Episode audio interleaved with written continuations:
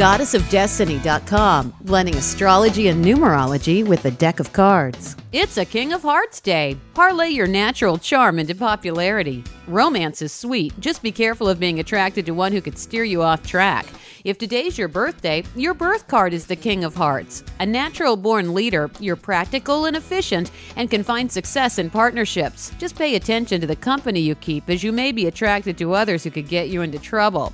In relationships, this sensual king will stand up for others they feel have been wronged. They make devoted parents, but not always the best spouses. Female King of Hearts are better off with a partner who will let them lead.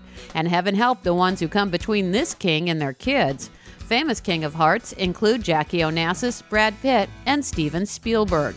Blending astrology and numerology with a deck of cards. I'm Lisa Osborne, goddessofdestiny.com.